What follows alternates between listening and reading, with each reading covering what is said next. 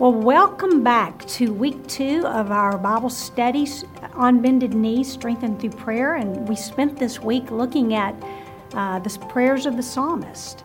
And what a timely uh, time to be studying the Psalms. You know, it's one of my go to books, it's one of my favorites because the psalmist always seem to say what I'm feeling, and they express it so well. So I love studying the Psalms, and it, as I said, it was very timely for where we are at. You know, 2020 has been quite the year. How are you handling it? How are you handling all the things going on in 2020? Are you a little stressed, maybe a little anxious, a little fearful about things? I have to admit, I've had those moments of feeling all that. You know, we began in. Uh, March with the COVID coming and, and we were sheltering at home for three months. And during that time, it was just strange being at home. And I remember driving by parking lots that normally would be filled with cars, and they were like a ghost town, nobody there. It was a strange time uh, to be living. But then we came out of that, we started to open up businesses again and and then the, the murder of George Floyd, or the, the death of George Floyd, happened, which led to peaceful protests, which then led to um, all the looting and the rioting and the, the murders and, and a sense of anarchy throughout our streets and just the civil unrest that's still going on. And then on top of there, that there's just such a division in our country these days. People hate each other uh, sides hate the other side. There's an election coming up, in case you have forgotten about that. And there's fears about what's going to happen after the election. There's wildfires going on in California, uh, hurricanes. We've had almost more hurricanes this season than usual. And if that's not enough, I heard on the news not too long ago that there's an asteroid headed towards the Earth. And I remember thinking, God, what else can happen in 2020? And then I thought I shouldn't say that because who knows what God has ahead. But how are you handling this year? And as I said, I, have had my moments of feeling stressed and a little fearful. I've even told friends, I'm really concerned about what's ahead of us. But how do we overcome fear and anxiety? Well, David gives us a great example of how to do that in Psalm 27. I know we looked at five Psalms this week, but I want to focus today on just one Psalm, and that's Psalm 27. And if anybody knew how to deal with fear and anxiety, it's David. It's believed that he wrote this psalm during the time that Saul and his men were chasing after David to take his life. And so David obviously was at a place that he was feeling a little anxious, a little stressed, a little fearful. And he prayed to God. And that's what we see in Psalm 27. And just as we learned last week from the life of Moses how to pray in those times when there's people in our lives that make it difficult and that are difficult to love, we can learn from the example of David in Psalm 27 of how do we overcome fear and anxiety? How do we pray in these times that just unsettle us? And so, what I want to do with you in our time together today is to just give you four steps, four things that we can do to help us overcome fear and anxiety. And so, the, the first thing that we need to do is to focus on God's character. And we see that in verses 1 to 3. And if you listen to the introductory lecture, uh, you heard me talk about that character. God's character is one of the ways that He strengthens us. And we need to begin by focusing on who God is. And that's what David did. In, in the first three verses, he, he focuses on three things about God's character. He says in verse 1 The Lord is my light and my salvation. The Lord is the defense of my life. He starts and he says, The Lord is my light. What does light do? Well, when I think of light, I mean, light warms me, light sheds a brightness into a darkness. It shows the way, it, it tells me what's ahead, it shows me what's around me. Uh, light gives me hope when I might be depressed because it just kind of brightens up, it, it pushes back the darkness. And he's saying, God is my light. You know, when I moved to Memphis, um, I moved out to the suburbs and I live in Cordova. But when I moved there 15, 16 years ago, there were no street lights in my neighborhood. Um, it was dark. I didn't know that till I actually moved in because I'd never seen the house at night. But my very first night of staying in my house, I realized there are no streetlights. And I looked out the front window, I couldn't see a thing, a wall of black. I looked out the back window, darkness. And to be honest, I felt vulnerable. I felt scared, a single woman living in a house with no, no lights around. It, it, I was anxious. Well, thankfully, they put lights in uh, several months later, but light gives us brightness. When we got those lights in the neighborhood, it just it, it took away the fear. It took away the uncertainty of what's lurking out there. I could actually walk to the street. I could see my neighbor's street. That was the other thing. In the darkness, I felt isolated from my neighborhood. Am I the only person here? And when the light came, I realized I was part of community. And that is what God does as our light. He gives us hope in darkness. God is my light. And that's what David said. The second thing he said is, God is my salvation. He knew that God was going to deliver him. He knew that God was his salvation. He knew that God was going to provide the salvation for his sins. He lived before the Savior came, but he knew that God was going to provide a Savior. Today, God is our salvation, and we know that, that He has delivered us. He will deliver us. But through Jesus' death on the cross, He has taken care of our sins and delivered us. And we can have peace and hope. And the third thing David said is, He is the defense of my life. Other translations say, He is my refuge, or He is my stronghold, uh, He is my strength. David is, is saying here that, God, you are my place of safety. You're the place that I can run and feel safe and be protected.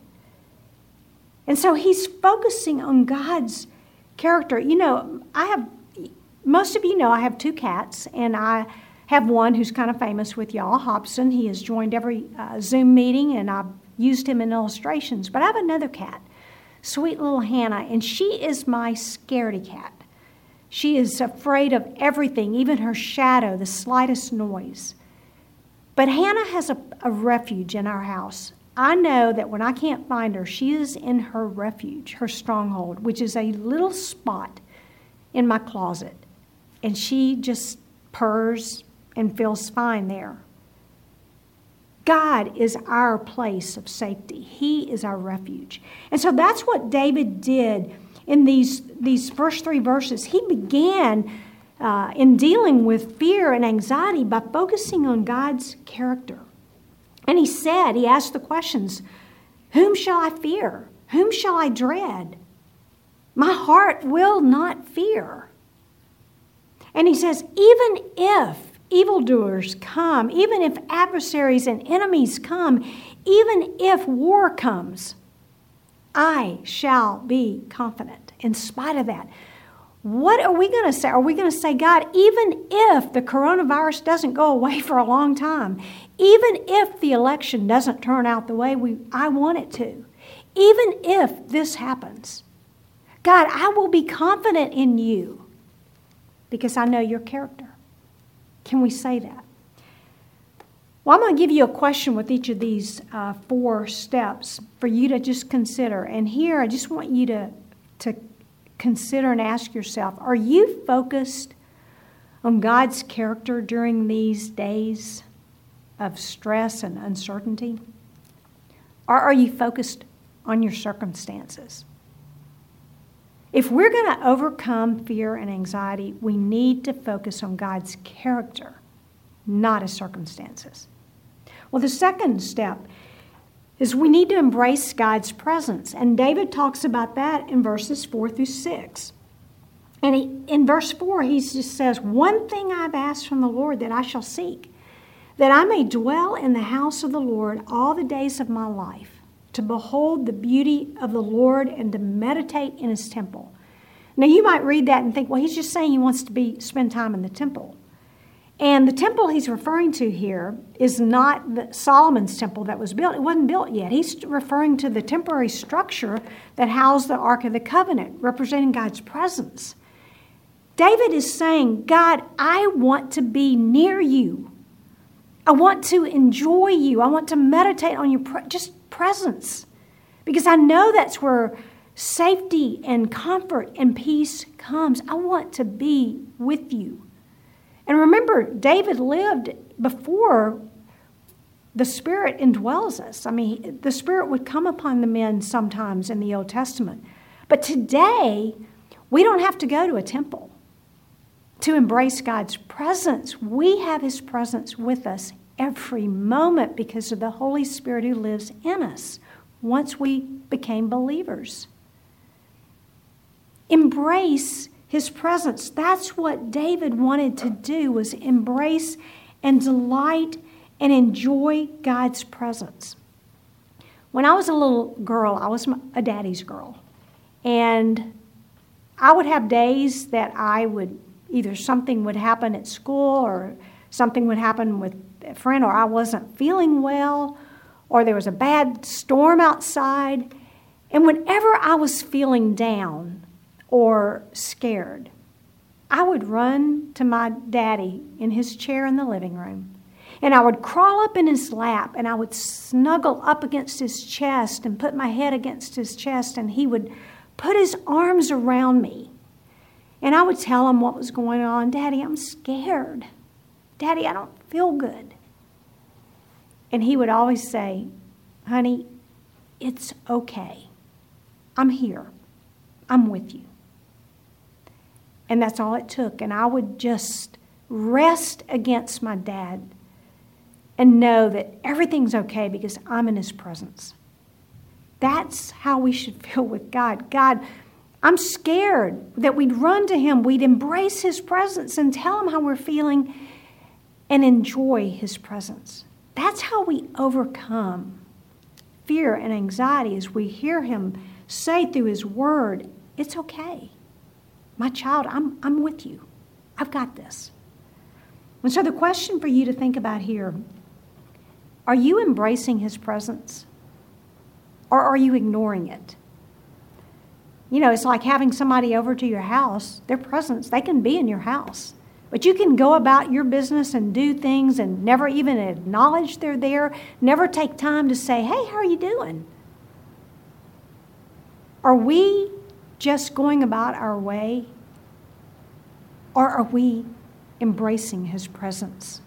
Don't ignore it, because if you do, you're not going to get overcome fear and anxiety. A third point, a third step to overcoming fear and anxiety is we need to lament to God's heart. Lament to God. Verses 7 to 12. You know, most scholars say that Psalm 27 is a lament psalm, and yet we see his lament really beginning in verse 7. And a lament is just where you're pouring out your heart to God and you're expressing what's on your heart.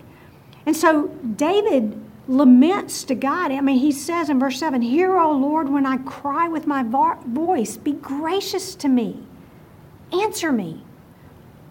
Lord, don't hide your face from me. Don't turn your servant away in anger. He's just pouring everything out, how he's feeling. He needs to hear from God. He needs to sense that God is, is aware of what's going on. And he's just being honest with God. And we need to do the same thing. We don't need to hold it in. I can't tell you how many times I have driven home when my mom was still here, driving home from the nursing home and just pouring out my heart to God in the car of being just, God, where are you in this? Why don't you do something? We need to lament, even in these times, or especially in these times we're in now. God, I'm worried. God, I'm scared. God, what if? Pour it out. But then, and, and that, let me ask this question for you to ponder before we move to the next step. Are you being honest with God? Are you holding things inside and just not really acknowledging how you're feeling? It's healthy to, to lament. To, and you did that this week in your lesson. You had one day's lesson where you looked at a lament psalm, and I encouraged you to write a lament, and I hope you did that. Well, the fourth step to overcoming fear and anxiety is wait for God's hand. Wait for God's hand to work. Don't get ahead of Him. That's what David is saying in verses 13 to 14, and these are my favorite two verses of the psalm.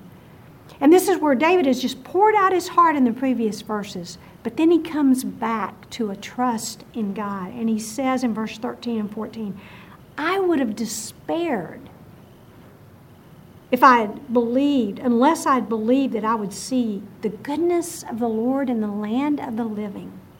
Wait for the Lord. Be strong. Let your heart take courage. Yes, wait for the Lord.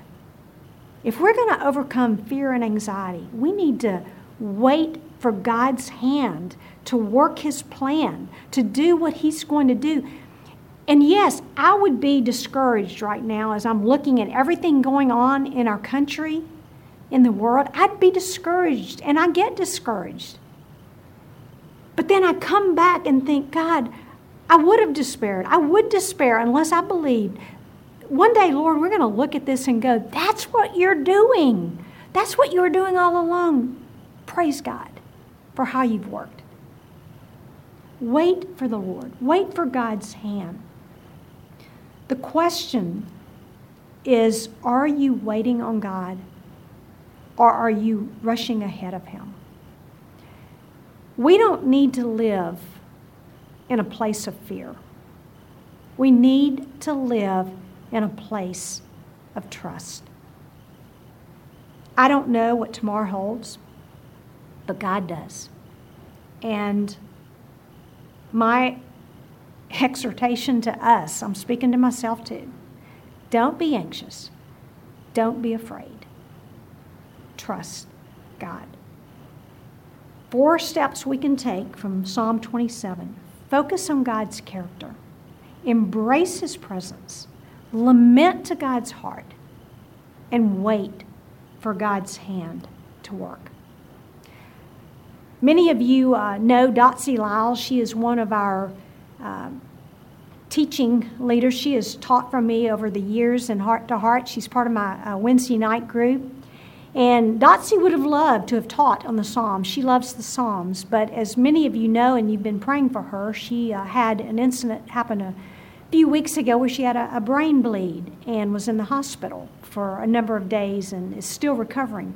But Dotsie wanted to share how God uses the Psalms in her life during these times of just stress and uncertainty. And so I want you to hear from Dotsie, and then I'll come back and close us in prayer.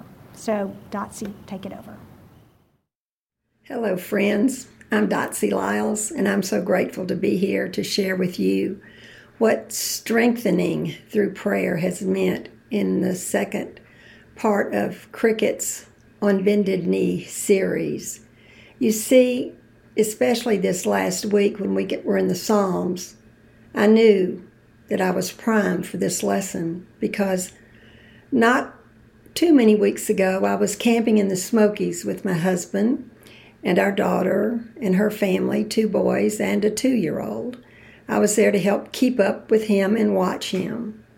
As it ended up, they had to watch me because I began to have episodes Later, we learned in ICU that those episodes were occipital lobe brain bleed strokes. Others, um, strokes showed up on an MRI that took place in other hemispheres of my brain as well. So I went from camping in the woods to camping out in the Psalms. And these five Psalms added to the reassurance that God is with me and I can lean on His strength. Psalm 27 has always been a fave for me, even back in the um, 2009 when I was going through my cancer journey, because I knew to wait for the Lord.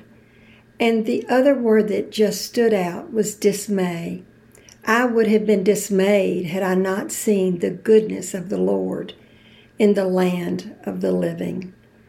The land of the living for believers is heaven throughout eternity, but while we're here on earth, to me, God has shown His goodness in the people who are living next door to me and in my church and my family.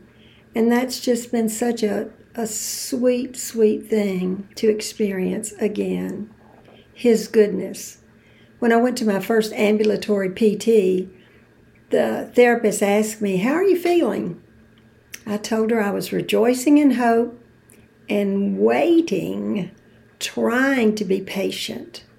And she looked at me and said, You need to finish that verse. You need to be constant in prayer. Wow. To think that was not the PT I would have chosen, and yet God knew. And He had me in the right place at the right time with a therapist who could complete Romans 12 12 for me. In Psalm 28, I learned it's okay to lament, and yet to remember to keep on praising God even in the circumstances when they do not change.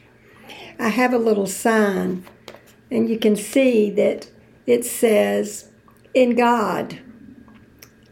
It's as if He's asking me the question Do you trust me, Dotsie? Do you see that cross in the middle of you? Do you trust me? You might be asking yourself the same question Are you trusting God? And then Psalm 46 reminded me in all caps that God is sovereign and He is God. I need to be still and know that. Again, do you trust me, Dotsie, regardless of the outcome? Well, going to the next Psalm, 33, I was in my somewhat obsessive self thinking, Cricket got him out of numerical order but she's so much smarter than I'll ever be because this is a praise song and that's where I was. I needed to praise. I needed to make a joyful noise through the entire lesson because I sang from Fanny Crosby's I Am Thine, O Lord. Draw me nearer, nearer, nearer, precious Lord, to the cross where thou hast died. Oh my, the verse goes on. I long to rise in the arms of faith Consecrate me now to thy service, Lord, even with my leaky brain. For me, Psalm 121 was the perfect ending for the lesson. Those gals who were with me in Mexico in 2008 as we were on a mission trip know that they asked me to recite or read from my NASB Psalm 121. But when I stood up there to do it and looked up into the hills of El Llano, Mexico, the King James Version came flooding from my heart and my mouth. It's a psalm to the one who is my help, the one who helps me stay on his path, the path he has for me, even when I stumble in physical therapy. He's my keeper, my protector, the preserver of my soul forevermore. May we all remember to camp out in the Psalms in times of need. The Lord is there, even when you run into tent poles and stumble on the rocks. I know I've been there, and God was there too. Blessings on your day. Thanks. Thanks, Dotsie we're still praying for you and can't wait to see what God's going to do through this situation. Well, let me close this in prayer. Father, thank you so much for the examples that you give us from Scripture of how to navigate these days of uncertainty and stress. Thank you for David and his prayers throughout the Psalms. And Father, I pray that we would really take Psalm 27 to heart and that we would learn how to focus on your character and embrace your presence. Father, that we would wait on you and that we would just lament. Lord, I pray that as we go through these coming months, we don't know what's around the corner, but God, keep our eyes on you. We know you've got it. You're sovereign, you're in control. Help us, Lord, to live in that place of trust and not fear. And we pray all this in Jesus' name. Amen.